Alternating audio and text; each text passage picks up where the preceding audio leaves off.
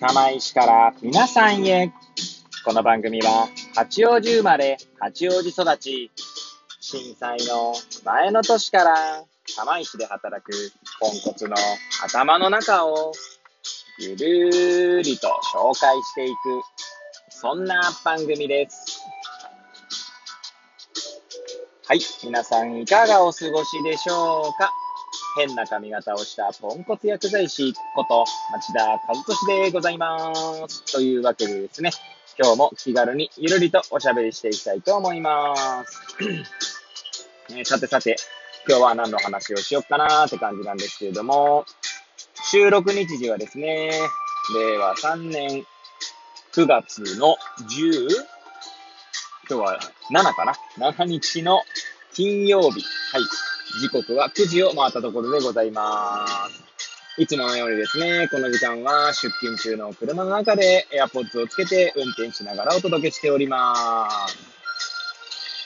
はい。で、何の話をしようか問題ですけれども、ちなみにですね、今朝は、昨日からですかね、義理の母がですね、子育てヘルプに来ていただいているということもあって、娘を送り届けるのは、お母様に お任せしたんですけれども、いろいろあってですね、もう朝、またいつもよりバタバタで大変な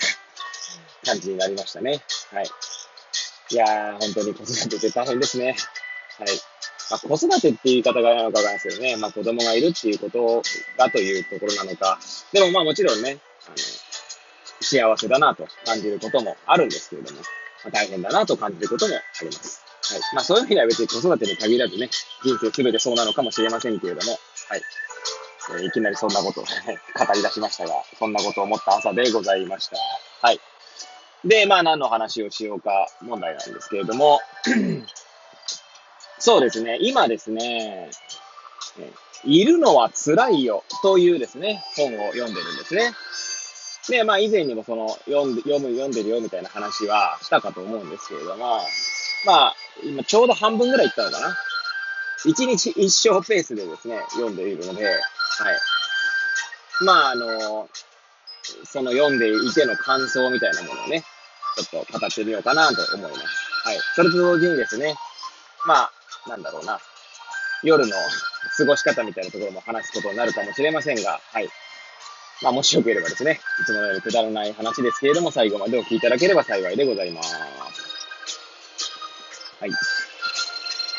で、私はですね、今、私の家、一軒家の賃貸で、2階建ての 2LDK なんですけれども、2階にですね、2部屋ありまして、その片方の部屋で、妻と娘ですね、3歳の娘が寝ていて、で、もう一つの部屋、一応私の部屋ということになってますけど、私の洋服、クローゼットがあって、あとは本棚があってみたいなね、部屋ですが、そちらの方でですね、私が今、1歳、そろそろ2歳になるんですけど、の息子と2人で、はい、寝ていますね。はい。一応寝かしつけてからですね、大体寝かしつけるのは9時半から10時ってとこですけれども、それ以降がですね、自分の自由な時間ということになりますね。はい。で、大体今いつもしているのがですね、毎日ではないんですけど、一応、イベントですね。例えば勉強会とか、薬剤師オンエアとか、そういったイベントがない時の、通常スケジュールとしては、まず、e ラーニングですね。はい。一応メディカルナレッジという e ラーニングのコンテンツがありまして、そちらでですね、大体1本30分ぐらいのコンテンツなんですけれども、それをですね、1日1本ぐらい、一応ちゃんとメモとかね、取りながらなんで、大体30分で終わるってことはなくて、一応1時間あれば終わるかなって感じですかね。で、それを終えた後がですね、読書タイムになっておりまして、今ではですね、図書館で借りた本ではなくって、購入したたくさんの本ですね。はい。今のところ、本棚に入りきらない本を本当に積んでいるんですけど、はい、平積みしているわけですね。で、平積みしているやつだけでですね、多分150冊ぐらいあるんじゃないですかね。ちょっと言い過ぎかもしれないですけど、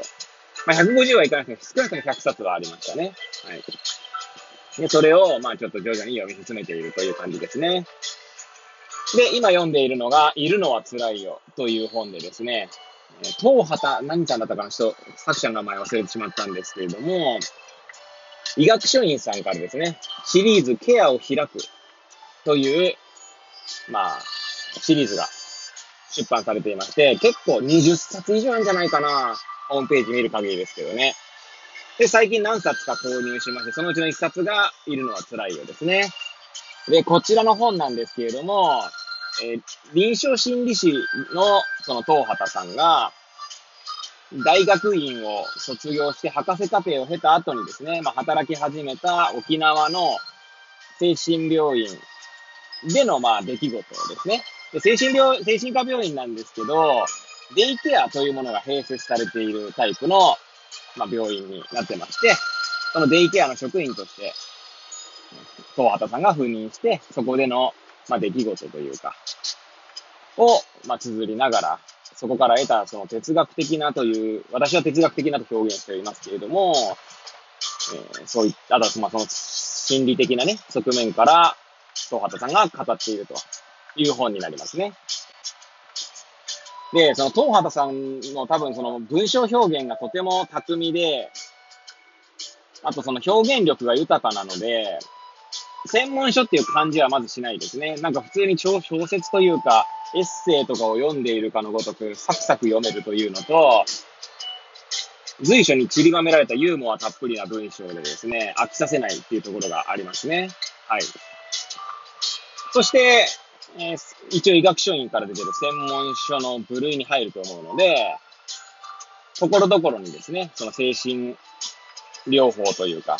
あとは哲学というか、そういったものがどんどんいろいろ散りばめられているんですね。はい。で、そういった知識を得るという意味でも、とても、刺激たっぷりの本になっております。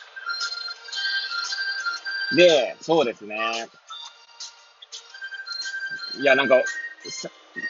私はですね、薬剤師として、今11年目ぐらいになるんですけれども、働き始めてですね。その薬剤師として働いててですね、やっぱり薬剤師って何なんだろうなって思うことが結構あるんですよ。基本的に、その調剤薬局と言われる、処方箋調剤を、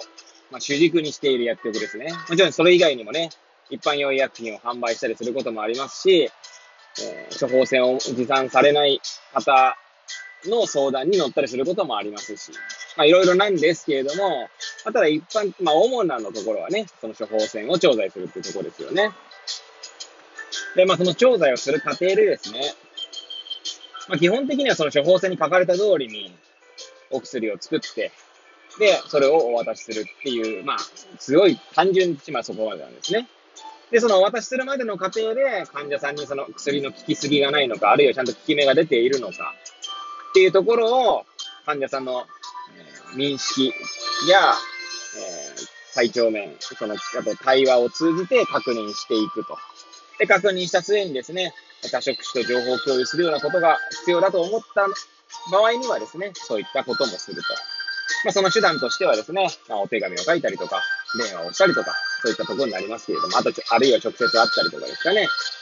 そういったことをするのが、一般的な薬剤師の仕事ということになります。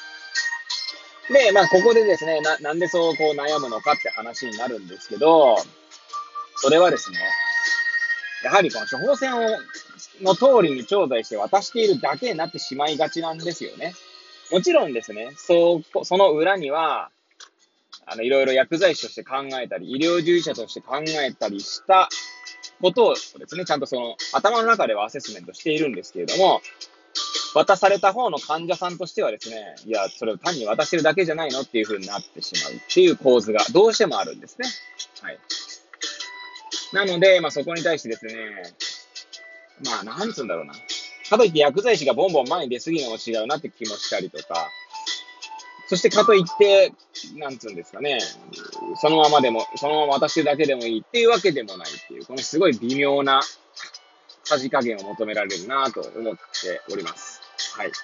そんなこんなんでですね、その悩みに答える意味でもですね、今回読んでいる、いるのは辛いよというのはすごい示唆深い本になっておりまして、まだ言語化できてはいないんですけれども、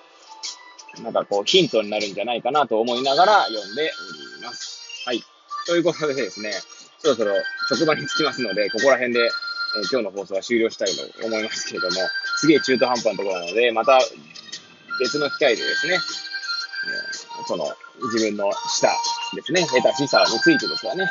語っていきたいと思いますので、こうご期待というところで今日は終えたいと思います。いつものようにですね、最後までお聞きいただき誠にありがとうございます。これを聞いていただいた皆さんがより良い一日を過ごせますようにとお祈りさせていただいて、今日の放送を終了したいと思います。それではまた明日皆さんお会いいたしましょう。さようなら。